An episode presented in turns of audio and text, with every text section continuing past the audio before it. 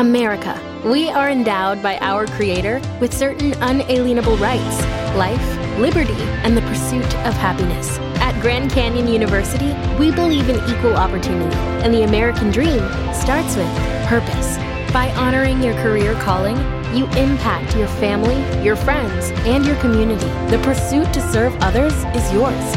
Find your purpose at Grand Canyon University. Private, Christian, affordable. Visit gcu.edu. Live from a bunker in the heart of the Ozarks.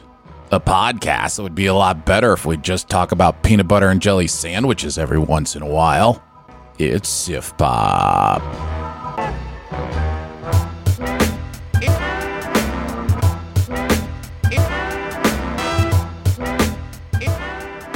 Welcome to SiftPop Weekly, streaming live most Fridays or available as download later in your podcast feed. Unless, of course, you're a patron. Patrons get those perks.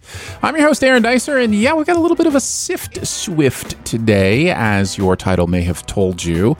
Uh, very busy weekend around here with lots and lots going on. I guess I can tell you what's going on. We're in a parasocial relationship, right? As far as I know, we're in an actual relationship. Who knows?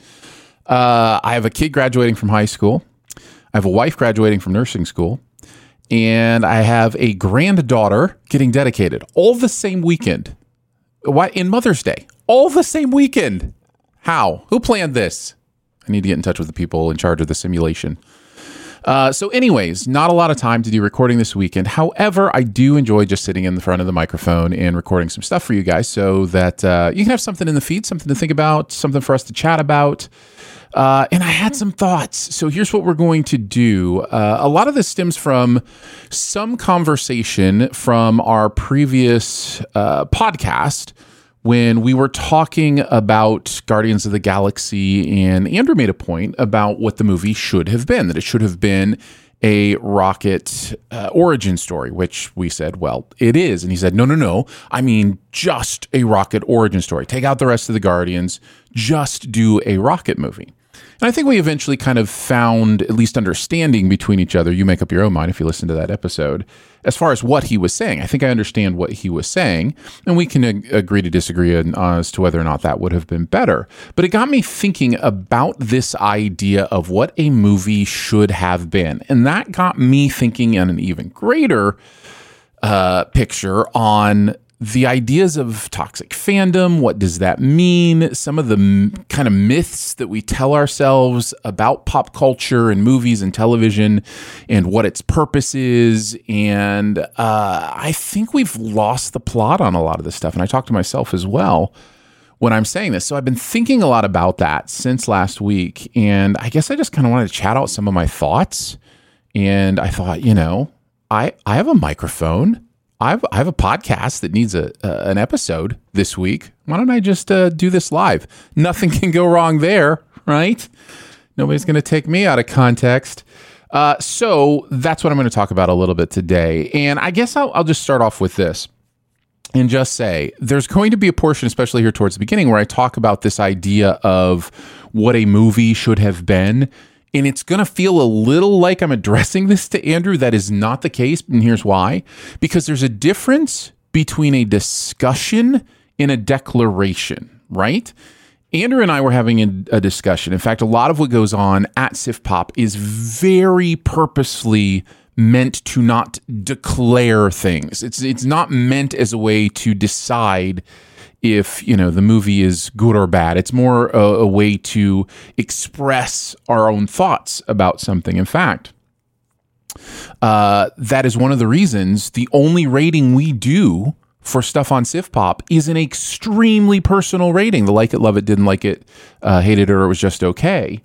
That's very personal. That's not saying good or bad. It's saying here's how I felt me personally and SiftPop from the very beginning, in my opinion, uh, even when the website was called Your Movie Friend and those kind of things, it was this very subjective, nuanced idea that we're all going to think differently about stuff. And therefore, there really isn't a way to quote unquote rate things. You know, when you put something in, a, I do it on Letterboxd. we all do it uh, you know, Roger uh, Ebert and Gene Siskel did their thumbs up, thumbs down. Like we all have ways of rating things.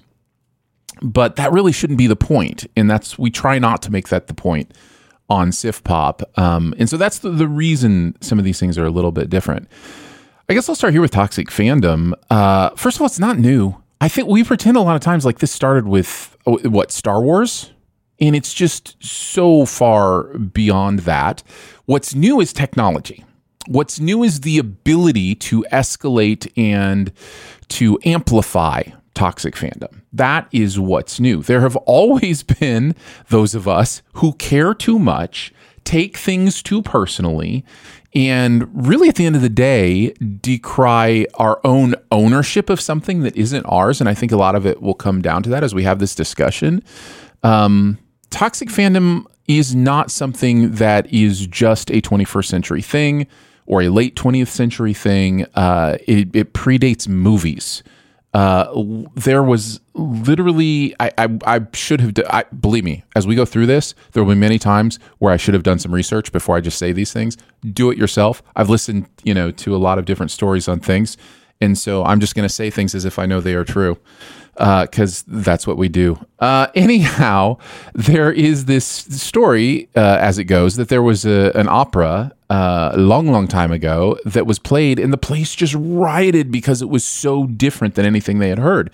And they could not deal with the fact that this was the opera or what they knew it to be. And and that's toxic fandom. That's taking ownership of something and going, how dare you? How dare you not do the thing I thought you were going to do?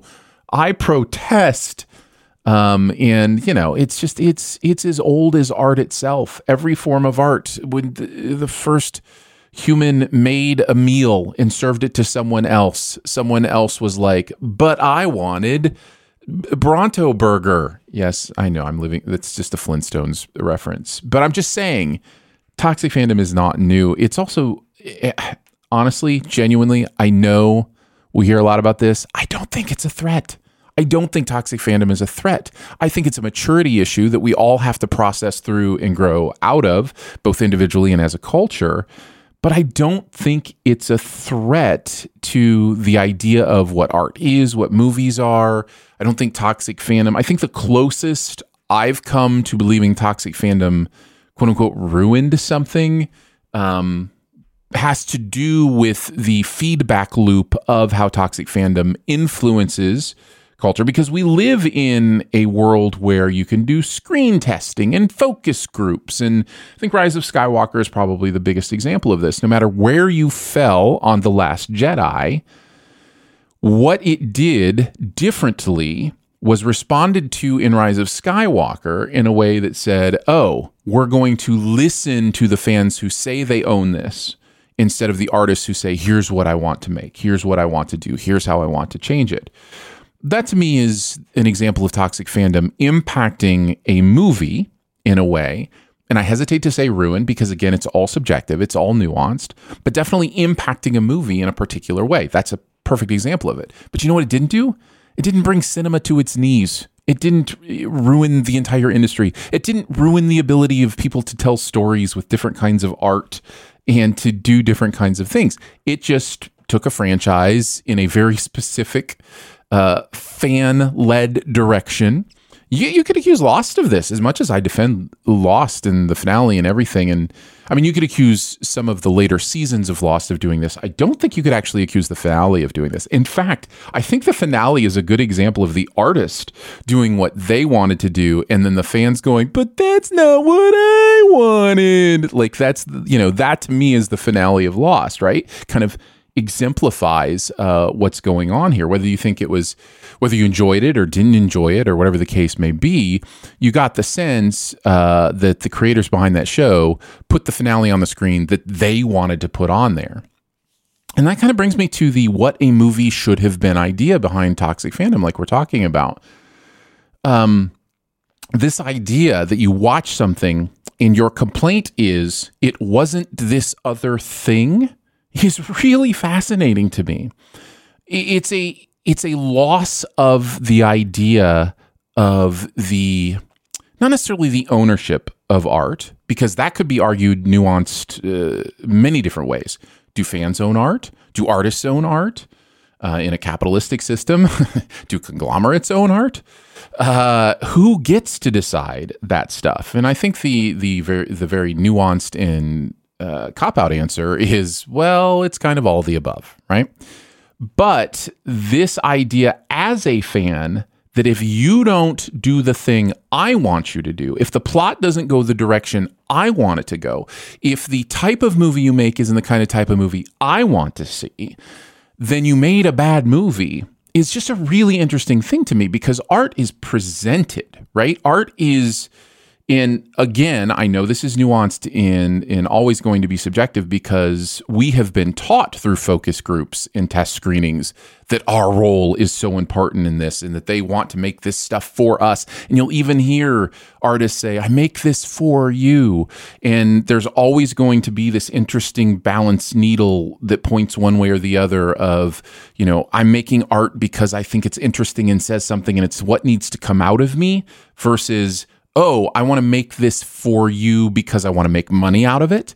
And oh, I want to make this for you because we're alike and we enjoy this thing. However, that second thing usually happens more with an artist who's just making stuff that comes out of them and then they're finding people who resonate with that who enjoy that to me that's the beauty of art the beauty of art is finding these connecting points uh, that exist between the the human experience, between stories, between uh, uh, human beings who who have done the same things or or think in similar ways or think differently but can learn from each other. Like that to me is the beauty of art. The beauty of art isn't I made this thing that's going to trip all your adrenaline sensors in exactly the right way so that you'll keep giving us dollars right?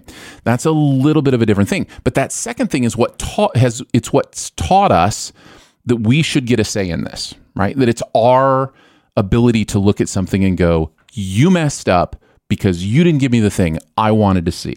Instead of saying, "This thing you made didn't it didn't hit me right."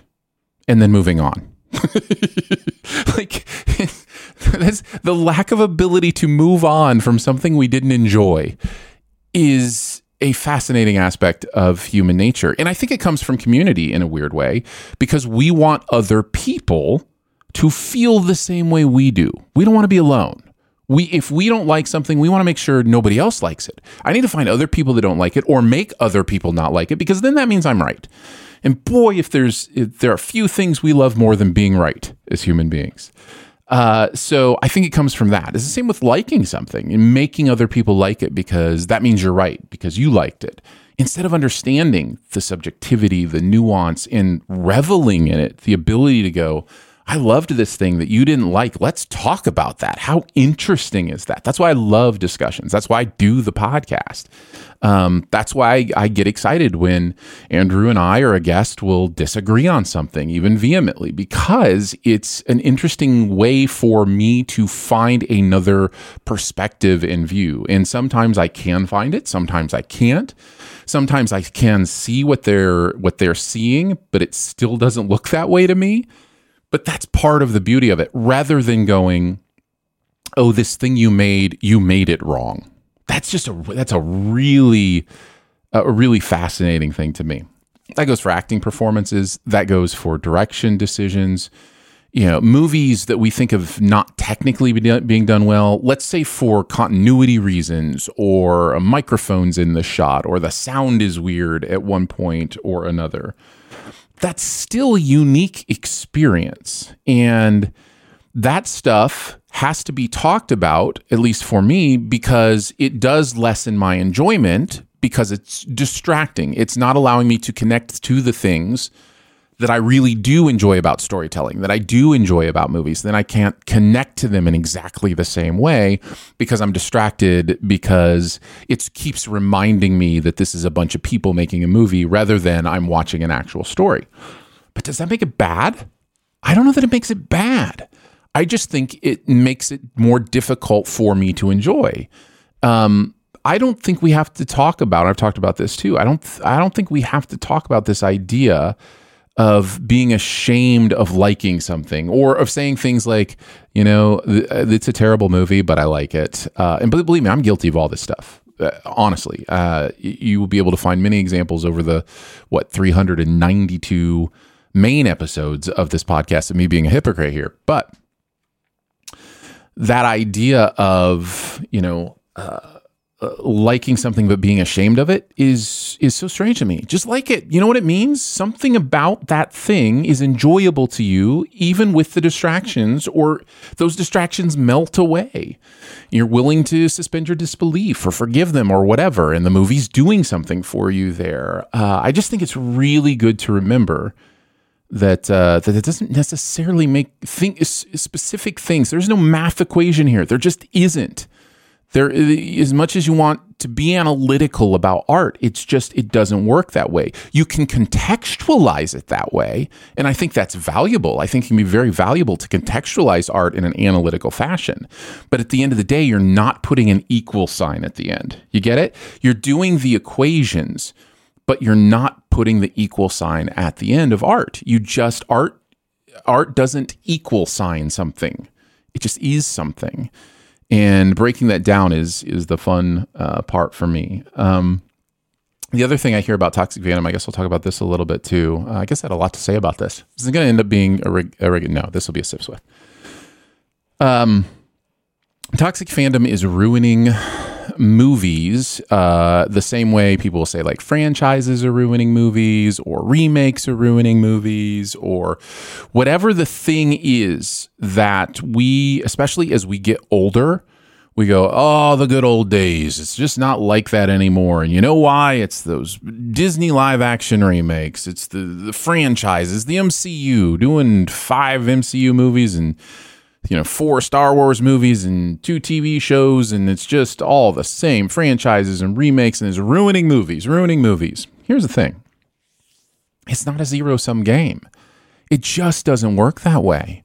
Art, you, you can talk about art and commerce, and you can talk about the fact that the movies that are making the most money are the MCU movies, the Star Wars movies, Avatar, whatever, you know, these big franchises, remakes, whatever, you know, Lion Lion King made so much money. The a movie that is just a completely, in my opinion, uh, subjectively, a movie I enjoy so much less than the ori- original, but made a ton of money. Little Mermaid probably going to do the same, and I have no idea if I'll enjoy Little the new Little Mermaid or not because I haven't seen it. And I could have a whole nother question about judging things before we see them, uh, but I won't do that today. But what are we worried about? Are we worried about the commerce? Are we worried about the fact that because money is shifted into these movies, that the kind of movies that we miss, that we wish you know were made, uh, just won't get they. You hear they don't, they just don't make them like that anymore. Really? Have you looked? Like you don't even like you don't even have to like dig too deep before you start to find all sorts of stuff outside of that category. I mean, just this year, I just made a, a quick list. The first three months of this year, uh, or maybe three and a half. Megan, Plane, You People, Knock at the Cabin, 80 for Brady, Sharper, Somebody I Used to Know, Cocaine Bear, 65, Champions, A Good Person, Dungeons and Dragons, Air, How to Blow Up a Pipeline, Renfield, Beau is Afraid. And I could keep going on these are movies that are in the public consciousness. These are movies that are in at least the public pop culture consciousness. These aren't even the buried ones, the ones you have to search for. Here's the if these movies don't get made, guess what? People are still going to tell stories. You know why? Because they have to. Have you met an artist? they have to make their art. They have to tell their stories. And technology makes it easier than ever before for somebody to tell their story. I have a really good friend who's in the finishing stages of making an actual movie. And I'm so pumped. And why could he do that? Because technology, because passion. Uh, is it because there was somebody who's like, this is going to make a lot of money? Here, I'll give you money to make this. No, it wasn't. Um, and I just I don't know what we're I don't know what we're afraid of here uh, because art through history is littered with examples of how commerce comes in and corrupts something but doesn't kill it. It just you just can't kill the idea of making art and inspiration and telling stories. Um, nothing is ruining movies because storytelling cannot be ruined. Do you understand that? This is this is like saying, "Oh, it's ruining music." Do we say that it's ruining music? No, because we know we have this idea. No, music is this thing that can always be new, can always be fresh. Somebody's going to be making new music. Why don't why don't we see the same for movies? Why don't we understand movies to be the same way? Why do we get so upset when movies that we think are empty or shallow make a lot of money you know, why why do we get upset that so many people like them? Shouldn't that be a good thing if a lot of people like something um, or are enjoying something? Now, I don't want to get into uh, you know there there is a conversation to be had about the uh, anesthesia of the masses, the idea of using pop culture and entertainment uh, to um, numb a general populace uh, through just endorphins and enjoying something. This is the same thing with food, though. Can we talk about this? I think food is a great example of this too. Uh, it changes over time. You know, Twinkies are still Twinkies, right? People still eat Snickers bars. But mature people understand that if all you eat is Snickers bars, you're going to deal with some medical, some health issues, right? You're going to deal with the consequences of that much refined sugar um, in your system. So why can't it be the same with movies? There are lots of people that enjoy Marvel's Marvel movies, but you know we can talk about the maturity of understanding. Oh, there's more to storytelling than just this, and then we grow up as a culture. Uh, you look at a lot of like in the food uh, situation. Numbers are going down. Of uh, you know, pe- you know, people's diets are getting healthier in many places uh, because we're learning as a culture, we're growing as a culture, and I'm a cultural optimist. I'm a movie optimist. A lot of what you're you're hearing comes from that worldview, but uh, uh, it's it's very easy to be a movie pessimist and just to think, oh, we're all just going to be uh, sitting there with our eyes taped open watching Marvel movies forever, and it just doesn't work that way. Art art never dies. Art never dies. Storytelling never dies. The human experience never dies. That's why. So, um, so yeah, they just don't make them like that anymore. I think is is kind of a myth, and I think that's pretty much all I had to say. I know there are other conversations going around with toxic fandom as well. Uh, recently, I heard a conversation about uh, there are just no more movie stars anymore. My my first response to this statement is, "Who cares? Who? Why do you need movie stars if it is true? Which I'm not saying it's true or not. Uh, who cares? Isn't the movie star, the idea of the movie star, isn't that an example of us getting away from storytelling and not towards storytelling? Wouldn't it be? Oh, wouldn't it feel better or be more interesting uh, if there were no movie stars? If each, you, couldn't you invest more in the realism of something of a story when you didn't have attached to it all of these peripheries of oh that's Arnold Schwarzenegger. I know who that is. They did this, this, and this, and this is the kind of person they are. And you bring it all to there, you know, Ben Affleck or whoever you might say is, you know, a modern movie star, Leo or Will Smith or whatever the case may be. Um, I think not having movie stars is more interesting. I really do. Uh, so that one doesn't doesn't bother me as much. I think I would sum all this up. Uh, by the way, I, I should have mentioned I am also going to do uh, a little bit of a a um, buried treasure at the end as well. It wouldn't be much better to to uh, say at the beginning because then somebody, you know, about 15 minutes into this, be like, "Do I really want to listen to this guy talk for 20 minutes?" Yes, you do because there's buried treasure at the end. That's right. This is the rainbow. Buried treasure is coming. Anyhow, uh, summing it up, as strange as this might sound coming from a pop culture con- uh, podcast, here's where I think the issue is. I think we have to stop trying to convince each other that something is good or bad. I think we have to stop defining it that way. I think we need to shift our understanding of art and storytelling from good or bad to liked it, didn't liked it, uh, enjoyed it, didn't enjoy it. Here's how I felt about it. How did you feel about it?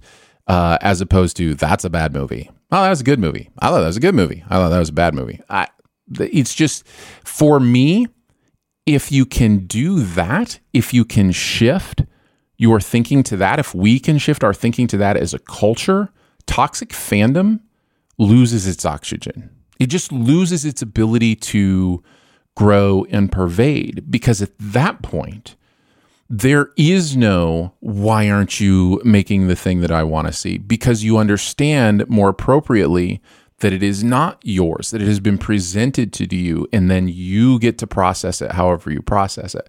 You know, walk around a museum and look at art and go, um, and I tweeted something similar to this, uh, which also was because I'm thinking about this a lot this week. You don't walk around a museum and go, oh, man, I really wish they had painted that on glass instead of canvas. No, you look at the paintings and you go, oh, interesting. Oh, I like what they did there. Or, well, this doesn't really work for me. What is this? This is just a, a, a, black canvas with a, a, single red dot in the upper right corner. What what is that? I don't get it.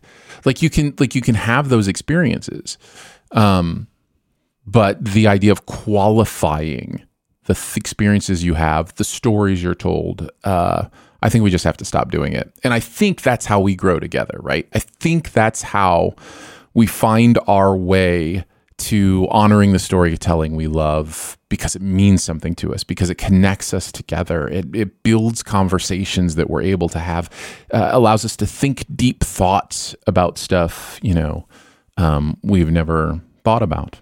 Uh, so I think that's where I land. Um, we have to stop trying to convince each other that pop culture is good or bad and start talking about it as something we enjoy or don't. Uh, there you go. Thanks for bearing with that. Just on my mind. Thought I'd throw it out there. Um, no, there you go. You can delete it. Okay, so here's the quick uh, buried treasure, or you can cherish it forever. I don't mean to be completely self deprecating. Maybe you thought it was awesome. You know what? Just like tattoo the waveform of this 30 minutes uh, on your arm and uh, and and that's that's how important it was to you, I'm sure. Uh, I do want to do some buried treasure here, so let's do it. Uh, I watched Eurovision finals, guys. I, listen, I did not. I apologize to all of Europe for not understanding how amazing this is. It was on Peacock. I saw it on there. I was like, oh, I liked the Eurovision movie. I have a vague understanding of what Eurovision is. Now I am much clearer on what it is, and it's amazing. They've been doing this thing for what, since 56? It's almost like 70 years they've been doing this thing. And it's all of Europe and Australia, who I think joined like 10 years ago, like a decade ago they just they send uh, one song and they produce it they they sing it they write it, it has to be an original. And then that they i don't know everything up to the finals. I just watched the finals. The finals had 26 finalists and they just played every song like song after performed i should say in this huge production set piece in this like big stadium full of people. And it was produced mind-blowingly. I loved everything about the production of this uh, American reality shows could learn so much from Eurovision, so much, because there is not a wasted second. Uh, the the uh, the event, the finals were over four hours long, and it felt like an hour. Like I, it just the momentum of it, the movement of it. I was never bored. Never. And what's interesting is the first two hours are just all of those performances basically back to back to back.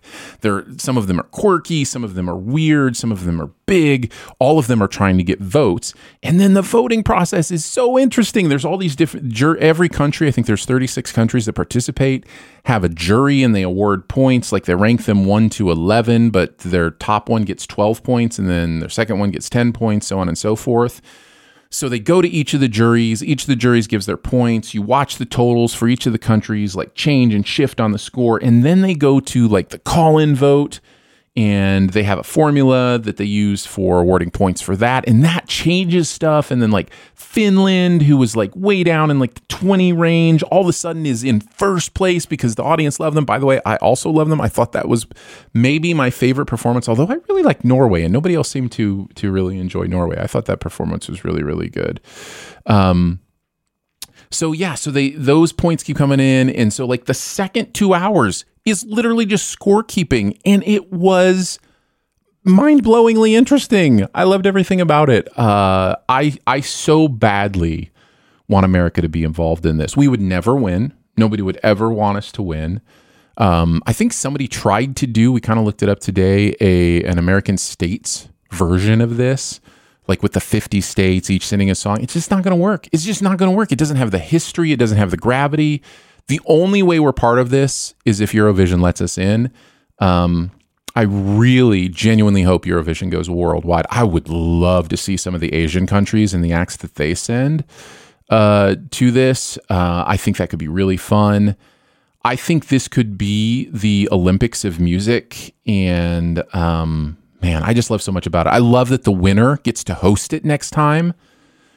Um, even the politics, which is going to be, by the way, in any competition, there's always going to be politics, didn't really annoy me that much because there's so much heart and fun and unity to the whole thing. Um, yeah, I, I, really loved Eurovision, uh, so I wanted to pass that along. And uh, yeah, yeah, yeah, ding dong, uh, should have won.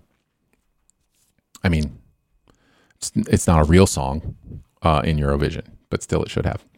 Uh, there you go. Thank you for tuning in to SiftPop uh, today for a little bit of a SiftSwift. Uh, I always feel weird about these. Always feel weird about the one person thing. Um, yet feedback seems to be okay when I do these, so uh, I will continue to do them when I need to. When I, ha- you know, when I have two graduations and a baby dedication all in the same weekend, um, which that will never happen again.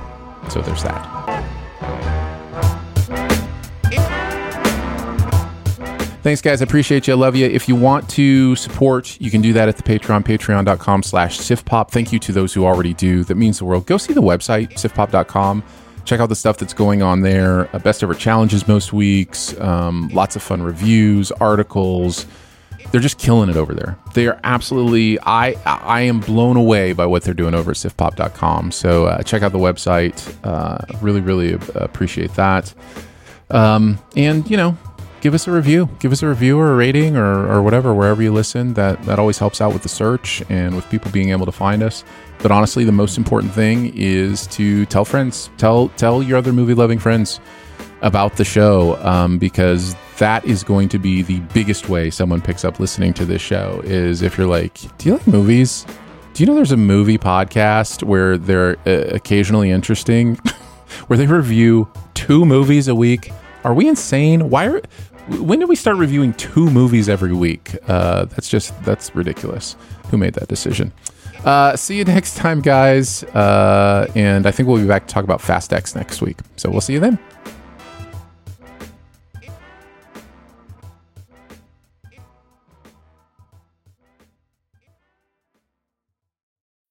When you need mealtime inspiration, it's worth shopping Kroger, where you'll find over 30,000 mouthwatering choices that excite your inner foodie. And no matter what tasty choice you make, you'll enjoy our everyday low prices, plus extra ways to save, like digital coupons worth over $600 each week. You can also save up to $1 off per gallon at the pump with fuel points. More savings and more inspiring flavors make shopping Kroger worth it every time. Kroger, fresh for everyone. Fuel restrictions apply.